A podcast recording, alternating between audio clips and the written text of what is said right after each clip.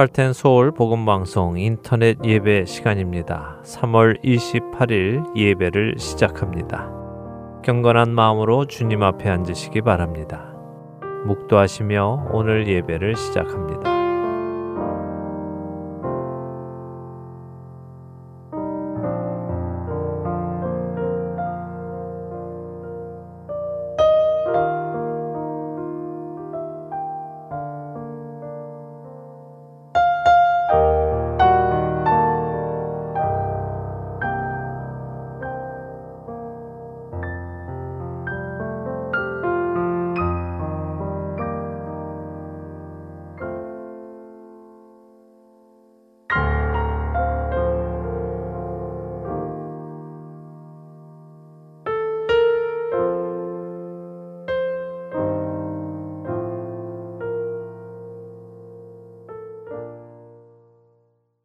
찬송 드리겠습니다. 새 찬송가 69장입니다. 새 찬송가 69장 온 천하 만물 우러러입니다.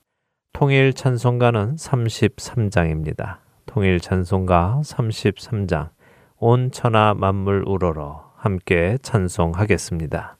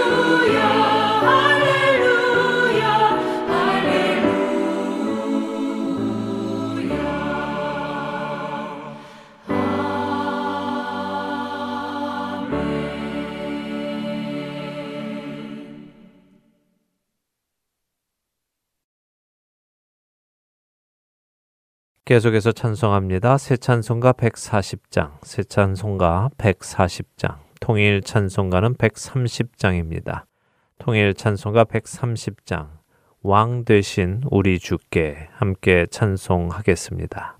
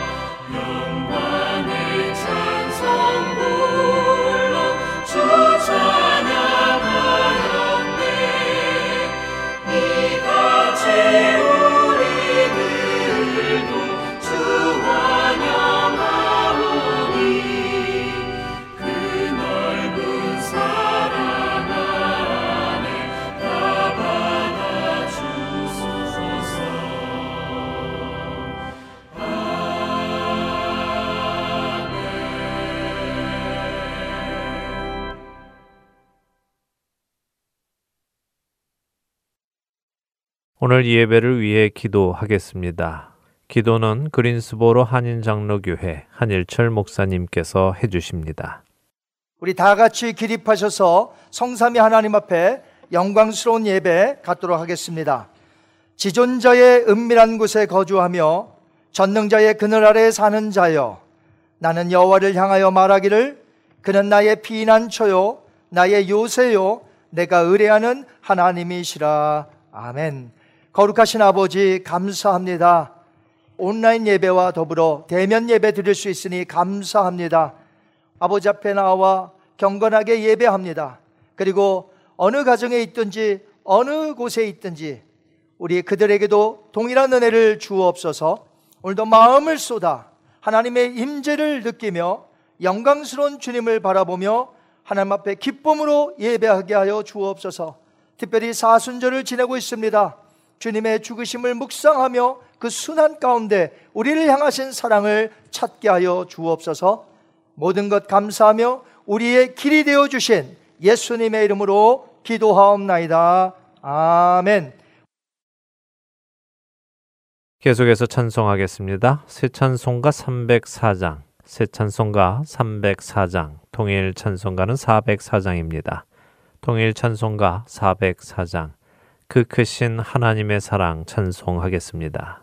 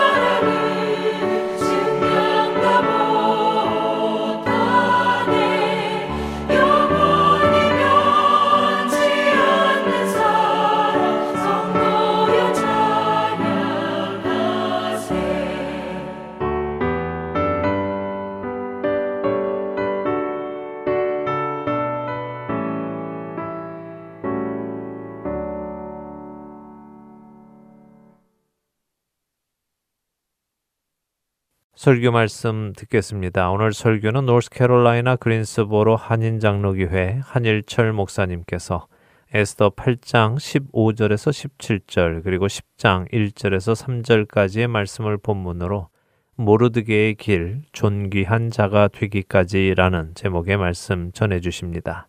먼저 성경 말씀 함께 읽도록 하겠습니다. 에스더 8장 15절에서부터 17절 그리고 10장 1절에서 3절까지 말씀 읽겠습니다. 에스더 8장 15절에서 17절 그리고 10장 1절에서 3절입니다. 다 찾으셨으면 먼저 에스더 8장 15절에서 17절부터 읽겠습니다. 모르드게가 푸르고 흰 조복을 입고 큰 금관을 쓰고 자색 가는 배 겉옷을 입고 왕 앞에서 나오니 수산성이 즐거이 부르며 기뻐하고 유다인에게는 영광과 즐거움과 기쁨과 존귀함이 있는지라 왕의 어명이 이르는 각 지방 각 읍에서 유다인들이 즐기고 기뻐하여 잔치를 베풀고 그날을 명절로 삼으니 본토 백성이 유다인을 두려워하여 유다인 되는 자가 많더라. 계속해서 에스더 10장 1절에서 3절 읽겠습니다. 아하수에로 왕이 그의 본토와 바다 섬들로 하여금 조공을 바치게 하였더라. 왕의 능력 있는 모든 행적과 모르드게를 높여 존귀하게 한 사적이 메대와 바사 왕들의 일기에 기록되지 아니하였느냐. 유다인 모르드게가 아하수에로 왕의 다음이 되고 유다인 중에 크게 존경받고 그의 허다한 형제에게 사랑을 받고 그의 백성의 이익을 도모하며 그의 모든 종족을 안위하였더라. 설교 말씀 듣겠습니다. 이 세상에서 고난을 당하지 않은 사람이 과연 있을까요? 모든 사람들에게 고난이 있다면 여러분은 그 고난을 통해서 무엇을 배우고 계십니까? 어떤 책에 보니까 폭풍 속에서 진짜 소중한 것을 깨닫는다라는 글이 있었습니다. 그 따라가는 내용은 무엇이었냐면 9-11 테러 때에 붕괴된 뉴욕의 그 쌍둥이 빌딩 세계 무역센터 15층에 그 당시에 있었던 조 디트마라는 사업가의 이야기입니다. 테러당한 비행기들이 각각 북쪽 타워와 남쪽 타워 빌딩에 충돌했죠. 그리고 얼마 못 가서 몇 시간이 안 돼서 두 빌딩이 완전히 붕괴되어 그때 죽은 사람의 숫자는 3천 명 가까이 되었던 것을 우리는 알고 있습니다. 조 디트만은 그때 105층에 있었는데 그때를 회상하면서 빌딩이 붕괴되기 전에 그 빌딩 안에는 정말 아수라장이었다는 것이에요. 그는 믿을 수 없는 힘으로 105층에서 계단으로 빨리 달려 내려와 기적적으로 생명을 그날 건지게 됩니다. 그는 한 언론사와의 인터뷰에서 이렇게 그때 일을 회상하며 말합니다. 내가 계단을 달려 내려오고 있었을 때에 내 눈앞에는 사랑하는 가족들의 얼굴이 아른거렸으며 나는 있는 힘을 다해 그들을 향해 달려갔습니다. 다시는 내가 살아있다는 것을 당연히 여기지 않을 것입니다. 조 디트만은 절체절명의 폭풍 속에서 생명의 존엄성, 즉, 살아있음에 항상 감사해야 함을 절실히 그 큰 환란에서 느꼈던 것이죠. 고난 없는 사람은 없습니다.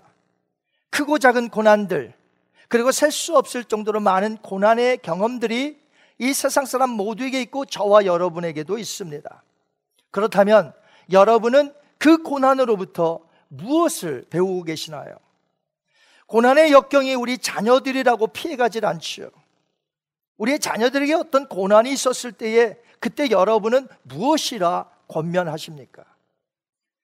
세상에서 성공한 사람들의 이야기나 특별히 어떤 성도님들의 간증 이야기를 들어보면 90% 정도는 전부 심한 어려움을 겪었을 때의 이야기들입니다.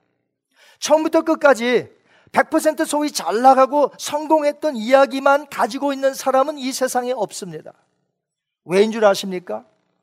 고난에서 겪었던 실패에서 무엇인가 내가 크게 배워 오랜 세월 동안 견디면서 극복하여 성공을 이룬 것이기 때문에 그래요. 고난을 거쳐서 높은 지위를 가졌던 요셉. 요셉에 대해서는 사람들이 잘 알고 있습니다. 하지만 의외로 고난을 거쳐서 높은 지위를 가졌던 모르드게에 대해서는 잘 모르는 것 같아요. 이 두 사람을 좀 비교하자면 애굽의 바로 왕 다음에 2인자였던 요셉에 대해서는 너무나 잘 알고 있습니다. 하지만 페르시아의 아하수에로 왕 다음에 2인자였던 모르드게는 덜 알려졌다는 것이에요. 여러분이 지금 지도를 보시면 사실 창세기에 나오는 애굽은요. 에스더에 나오는 페르시아에 비하면 작은 나라에 불과합니다. 물론 요셉 시대에 애굽 하면 굉장했죠. 큰 영향력을 행사한 주변 국가에 영향력을 행사한 나라에는 틀림이 없지만 모르드게 시대의 페르시아의 여러 식민지들을 다스리고 있는 엄청난 큰 제국인 페르시아에 비교하면 애굽은 아무것도 아니라는 것이죠. 에스더서에 보면 모르드게와 에스더로 인하여서 페르시아에 유대인의 절기 하나가 생겨나는 것을 보게 됩니다. 2500년 전에 생겨난 불임절이죠. 여러분은 그런데 이 불임절이 어떻게 생겨난 줄 아십니까? 이 유대인들이 가지고 있는 고난에 대한 의식을 살펴보면 그 불임절의 탄생의 배경을 우리가 알 수가 있습니다. 어떤 사람이 유대인들에게 이렇게 물어보았다고 합니다. 유대인들에게는 왜 이렇게 큰 핍박이 많은가요? 큰 핍박을 당하면 도대체 유대인들은 무슨 생각을 하십니까? 그 말을 듣던 유대인이 이렇게 답변했다고 합니다. 심한 핍박이 유대인들에게 오면 또 하나의 절기가 우리 유대인들에게 생기는 것이지요. 유대인들의 절기들은 대부분 심한 고난과 핍박 속에서 생겨났다는 것을 우리가 알 수 있습니다. 실제로 6월절과 무교절을 보니까 이 두 절기는 같이 오죠. 8일 동안 지킵니다.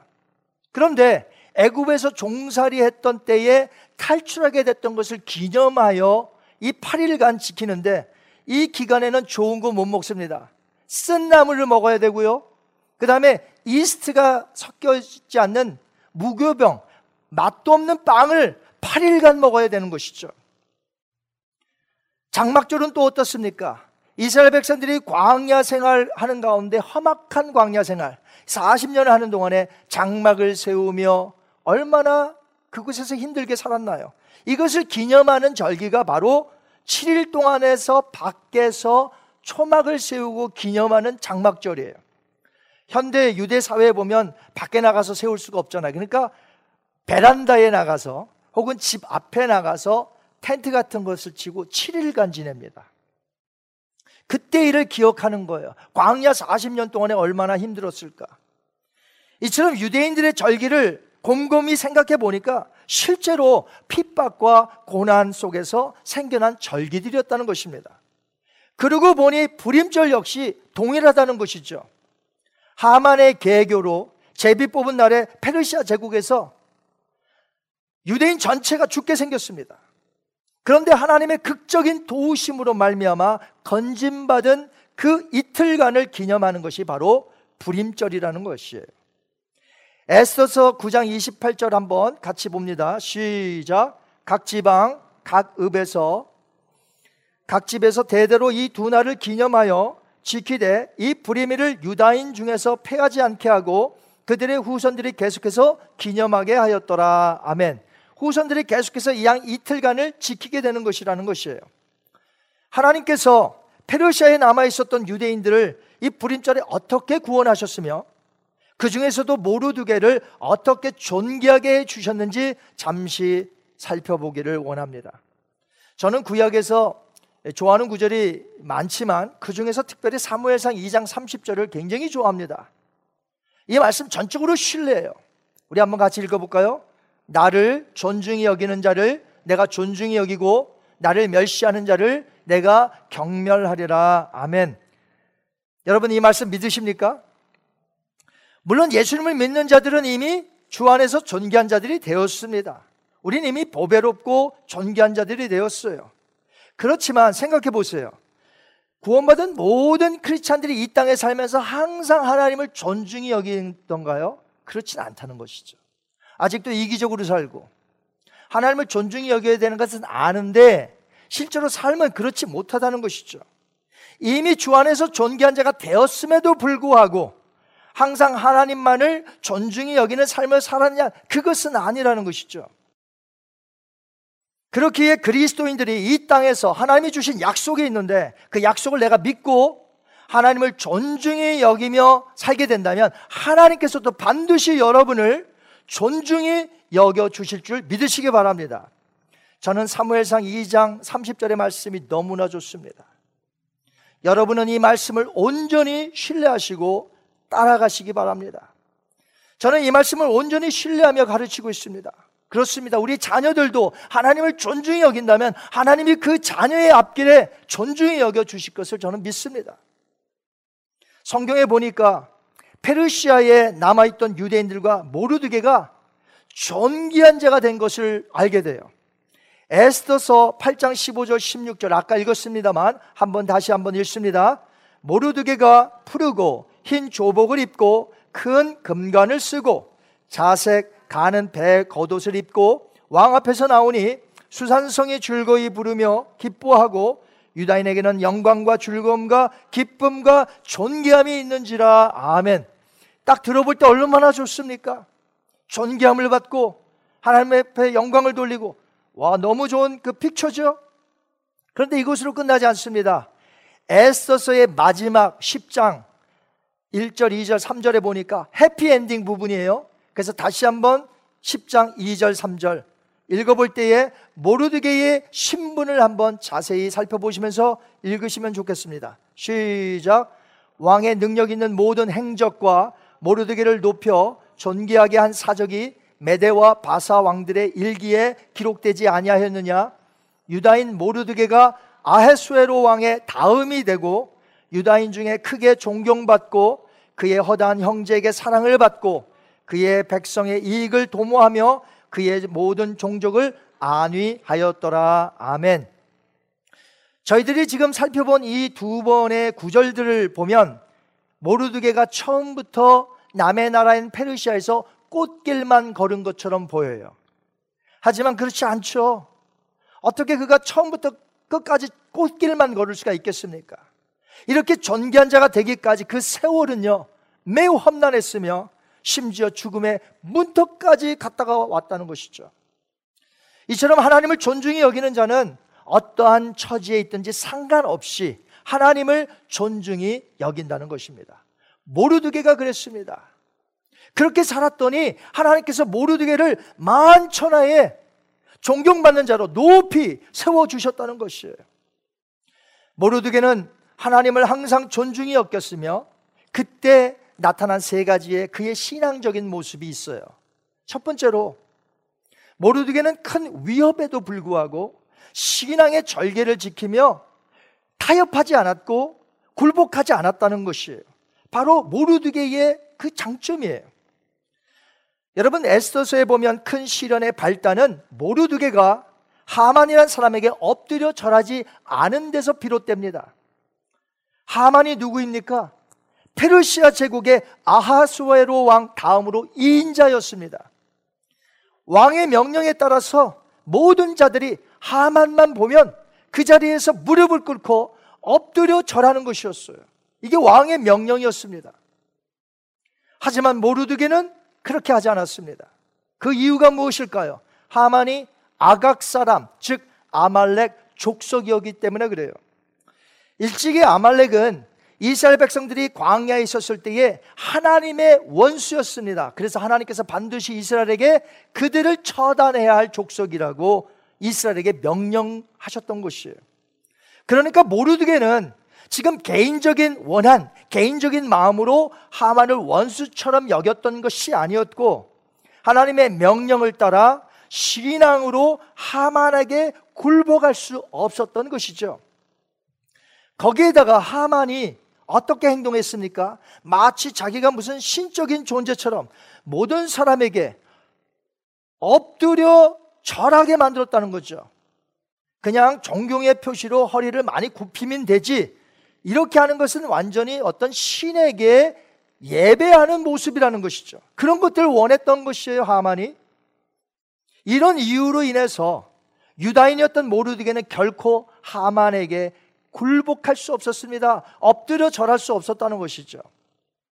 오늘날 이 말씀을 우리가 한번 적용해 본다면 하나님이 미워하시고 싫어하시는 악은 그 모양이라도 버려야 되고 악에 대해서는 피 흘리기까지 우리가 싸워야 한다는 것입니다. 죄와 타협하면 안 되고요. 진리로 불의와 맞서 싸워야 합니다. 우리는 절대로 악에 굴복하면 안 된다는 것입니다. 여러분, 우리가 세상을 살아가는 그 기준은 세상의 풍습이나 세상의 가르침이 아닙니다. 또한 이 세상을 살아가는 기준이 내 감정이 되어서도 안 됩니다. 오직 하나님의 말씀이 이 세상을 살아가는 내 삶의 기준이 되어야 한다는 것이죠. 여러분, 모르드게는 세상의 삶으로 기준을 삼지 않았습니다. 또 자기의 감정으로 세상을 살지 않았습니다. 오로지 하나님의 말씀의 삶의 기준으로 삼았기에 하만의 위협에도 굴복하지 아니하고 신앙의 절개를 지킬 수 있었던 것이죠. 저와 여러분도 오직 예수 그리스도의 말씀만이 나의 삶의 기준이 되어서 마지막 이 시대에 죄악과 타협하지 말고 신앙의 절개를 지키며 사시기를 주님의 이름으로 축원합니다. 두 번째로 모르드게는 자신의 직책에서 최선을 다하며 성실하게 살았던 것을 보게 됩니다. 모르드게는 그 당시에 왕후 에스더의 사촌 오빠였어요. 모르드게의 직책은 무엇이었을까요? 대궐에서 왕궁의 안전을 도모할 책임을 지는 관원이었습니다. 에스더가 왕후 되기 전에 이미 수상궁 대궐 안에서 직책을 가지고 있었던 그런 관원이었습니다. 어떤 사람들은 이렇게 말해요. 쉽게 말하죠. 모르드게는 대궐에 드나드는 사람을 지키는 서서 보초였다. 서서 지키는 보초였다. 이렇게 말을 하는데 그렇지 않습니다, 여러분. 여러분 군대 갔다 오신 분들 또 헌병들 한번 자세히 보세요. 보초 설 때 앉아서 합니까? 서서 합니까? 서서 하죠. 앉아서 보초 쓰는 사람 없어요. 언제든지 서서 보초를 섭니다. 그런데 애써서 2장 19절과 다른 구절에 보니까 어떻게 되어 있습니까? 처녀들을 다시 모을 때는 모르드게가 대궐에 섰더라 앉았더라 앉았더라 만약에 보초라면 서서 지켜야 돼요 문직이에요 근데 앉았더라가 뭐예요? 관원이었다는 거예요 관원 어떤 관원이요? 대궐 안에 안전을 도모할 책임을 맡았던 중요한 직책, 관원이었다는 것이에요. 그 당시에는 왕의 암살의 위험이 많았습니다. 그런데 이 왕의 암살에서부터 모르드게가 지켜내어서 책임을 다했던 사건이 한 가지 나옵니다. 그것은 왕의 내시들이 있었는데 빅단과 데레스라는 이 두 사람이 원한을 품고 이 아하수르 왕을 암사려는 음모를 꾸미다가 이 모르드게에게 발각되어서 모르드게가 모르드게가 왕후 에스더에게 알렸고 에스더가 왕에게 모르드게의 이름으로 고발한 것입니다. 왕은 조사한 끝에 결국 발각이 된 것을 알고서는 분노하면서 이 두 사람을 나무에 매달려 사형을 시킵니다. 이처럼 모르드게는 대궐에서 왕궁의 안전을 위하여 성실하게 일했던 사람이었어요. 크리스찬이라면 우린 늘 부족하지만 하나님께서 어떤 일을 맡겨 주시든지 성실하고 충성해야 돼요. 그래서 오늘 내가 못했다면 이제 다시 또 회개하고 하나님 앞에 성실하고 충성해야 되겠죠. 모르드게는 성실했으면 맡은 일에 최선을 다했던 사람입니다. 충성스럽게 일했더니 그가 했던 일이 너무나 중요하기에 궁중일기에 기록을 했던 것이에요. 모르드게 이름이 들어갔겠죠. 궁중일기는 왕에게 일어난 중요한 일들을 정리하여서 후에 참고 자료로 사용되곤 했습니다. 따라서 궁중일기에 모르드게의 이름이 기록된 것은 모르드게의 공로가 오피셜하게 공식적으로 입증되었다는 뜻이에요. 곧 이 말은 상을 받아야 한다는 것이에요. 하지만 공중일기에 기록은 되었는데도 불구하고 아무런 상도 받지 못했습니다. 그리고 그 일이 잊혀지게 된 것이에요. 왜 이런 일이 생겨났을까요? 혹시 여러분이 최선을 다해서 어떤 일들에 맡은 일들에 성실하게 충성했는데 칭찬도 받지 못해요. 상도 받지 못해요. 아니 오히려 그 일이 까마득하게 잊혀져 버렸다면 여러분은 계속해서 그 일을 붙잡고 성실하게 충성스럽게 일할 수 있겠나요? 오늘날 이 시대는 사랑이 식어진 시대죠. 그러다 보니까 누가 보면 일하고 아무도 보지 않으면 일하지 않는 세대에서 우리가 살아가고 있습니다. 성실히 일하였음에도 불구하고 상을 받지 못했을 때 여러분은 정말 마음에 아 그런 거 상관없어 하나님만 보시면 되지 하면서 계속해서 일하십니까? 우리도 인간인지라 섭섭할 때 있잖아요. 그런데 꼭 기억하세요. 하나님은 잊지 않으신다는 거예요. 하나님은 다 보고 계신다는 거예요. 사람은 몰라도 나를 몰라봐도 하나님은 다 보고 계신다는 것이에요. 요셉의 경우를 보시기 바랍니다. 감옥에서 바로 왕의 술 맡은 관원의 그 관원장의 꿈을 해석해 주었습니다. 그리고서는 자신을 꼭 잊지 말아 달라고 나가면 나 여기에 들어올 만한 일을 한 사람이 아니니 나를 꼭 꺼내 달라고 부탁을 합니다. 하지만 요셉은 그 사람의 머릿속에서 잊혀진 바 되었습니다. 그리고 요셉은 2년간 더 감옥에 있게 되죠. 하지만 하나님께서 요셉을 잊지 않으셨다는 것이에요. 애굽에서 요셉의 꿈 해석이 절대적으로 필요한 그 순간에 하나님께서 술 맡은 관원장에게 요셉을 생각나게 하셨고 요셉을 감옥에서 빨리 불러내어 바로 왕의 앞에 서게 하심으로 한순간에 애굽의 제2인자가 되게 하셨다는 것이죠. 하나님은 결코 요셉을 잊으신 적이 없습니다. 하나님은 결코 여러분이 성실히 일하고 충성스럽게 일하는 모습을 보실 때 잊으신 적이 없다는 거죠. 하나님은 당신을 존중히 여기는 자를 반드시 존중히 여기시는 분이심을 믿으시기 바랍니다. 하나님은 잊어버리시는 분이 아니라 하나님의 타이밍에 존귀하게 여러분을 만드실 것입니다. 모르드게가 행한 일도 궁중일기에 분명히 기록되었잖아요. 그런데도 불구하고 잊혀진 것 같습니다. 원래 상을 주어야 돼요. 그런데 잊혀졌어요. 그러나 하나님이 모르드게를 잊지 않았다는 것이죠. 모르드게에게 가장 큰 상이 필요할 때, 그 민족에게 가장 중요한 일이 생겨야 할 때, 바로 왕에게 했었던 그 일이 드러나게 되고, 모르드게는 존귀한 자가 되어 페르시아의 제2인자가 되었다는 것이죠. 하나님의 은혜이죠. 이처럼 하나님께는 아무것도 숨겨질 수가 없습니다. 이사에서 40장 27절에 보니까 이렇게 되어 있습니다.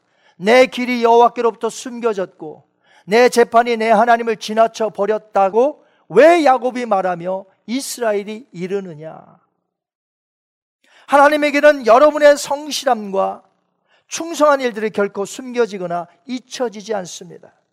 여러분이 그러므로 어떤 포지션에 있든지 성실하게 일하며 하나님을 존중히 여기신다면 하나님께서도 반드시 여러분을 존중히 여기시며 존경받도록 만들어 주실 것입니다.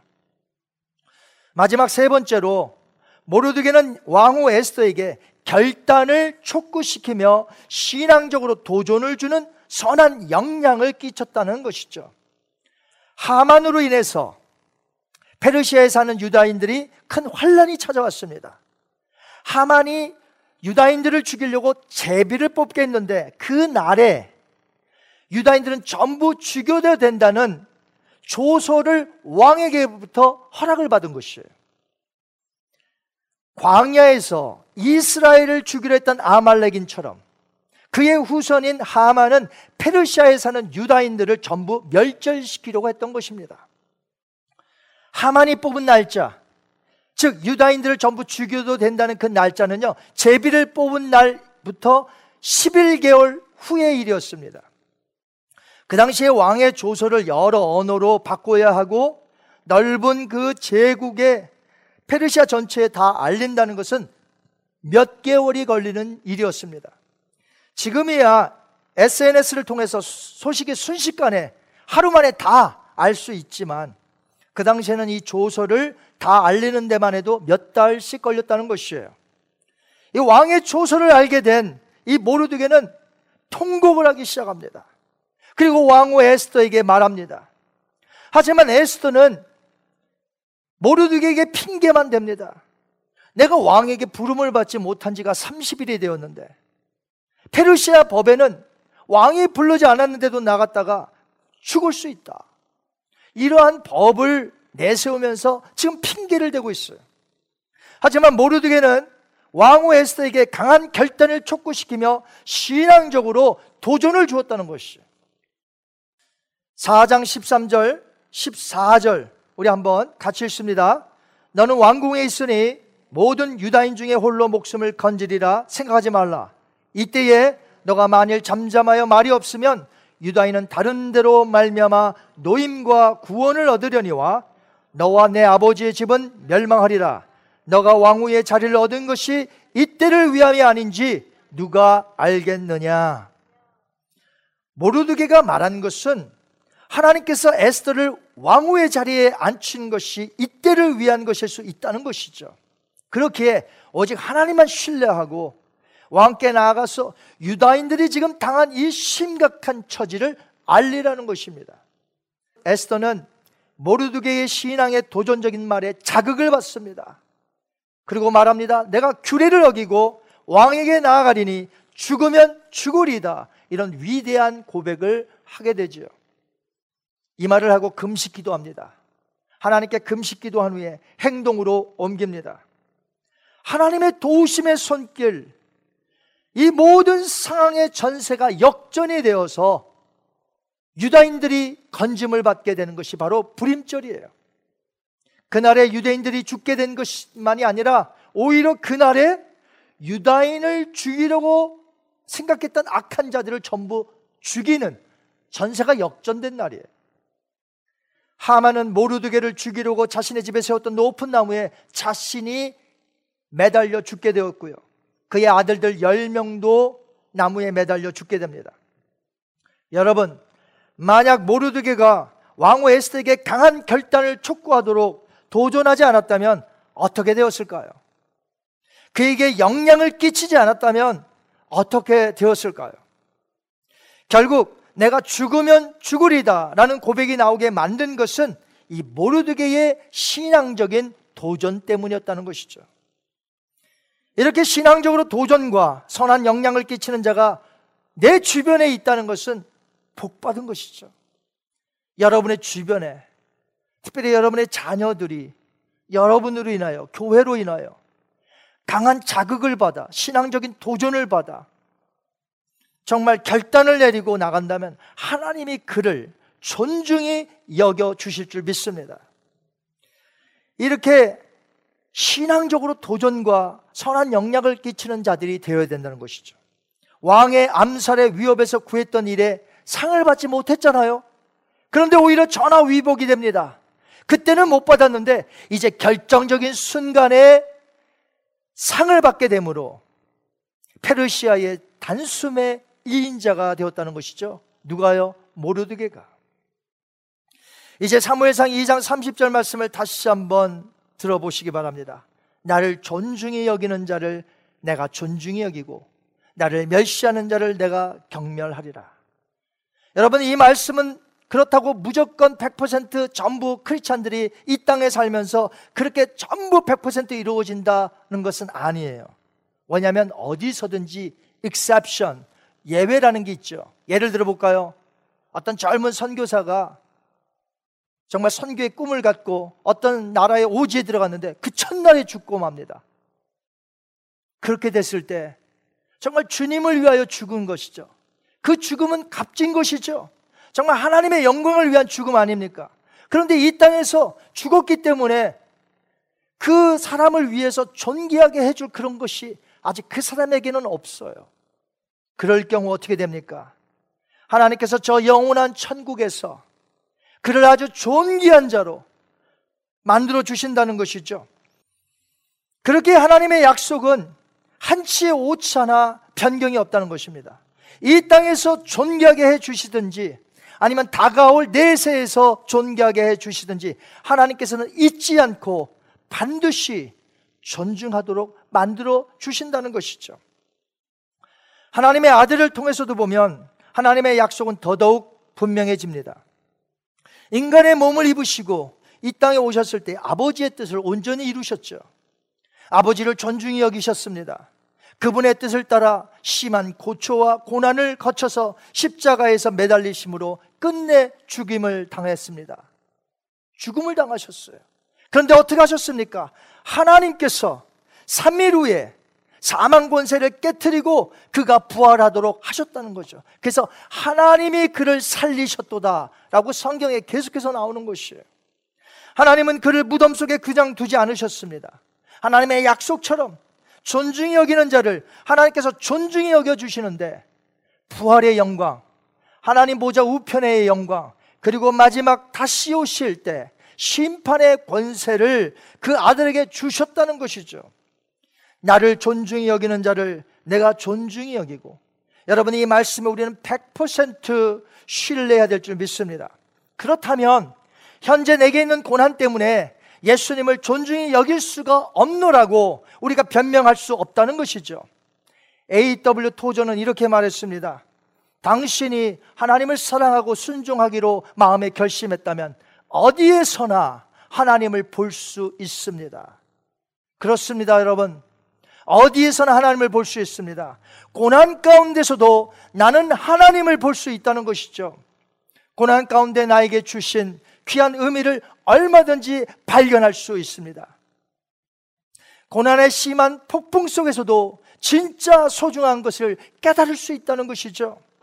지금 이 코로나 팬데믹 시대에 이 고난 속에서 우리는 얼마든지 무엇을 느끼고 배우며 교훈 삼고 우리가 하나님의 은혜 가운데 살아갈 수 있다는 것이죠.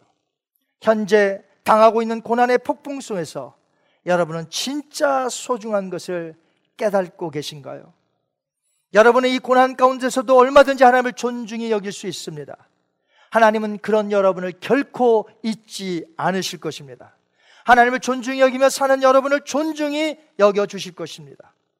모르드게가 고난 속에서도 하나님을 존중히 여겨 결국에 하나님에 의해 존귀한 자가 되었던 것을 우리가 오늘 배웠다면 우리들도 모르드게야처럼 예수님을 존중히 여기며 신앙생활 하기를 주님의 이름으로 축원드립니다. 우리 시간에 다 같이 눈을 감고요. 폭풍의 고난 속에서도 우리가 참된 소중한 의미를 깨달을 수 있습니다.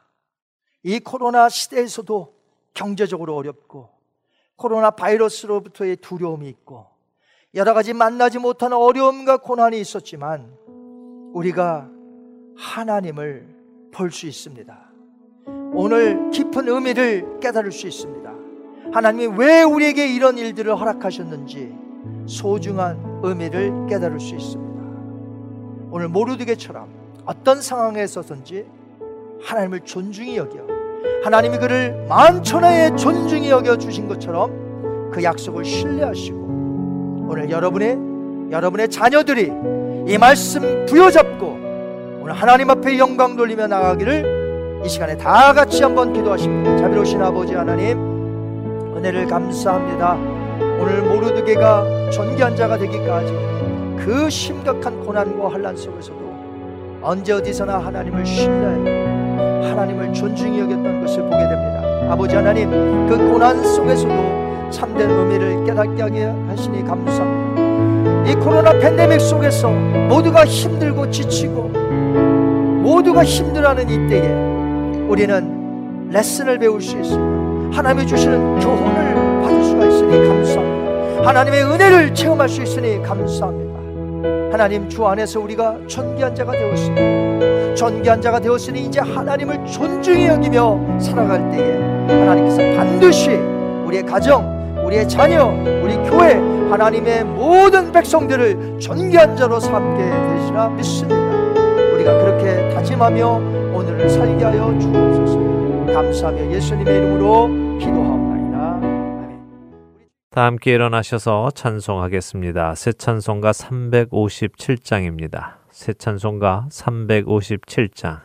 통일 찬송가는 397장입니다. 통일 찬송가 397장 주 믿는 사람 일어나 부르신 후에 한일철 목사님의 축도로 오늘 예배 마치도록 하겠습니다.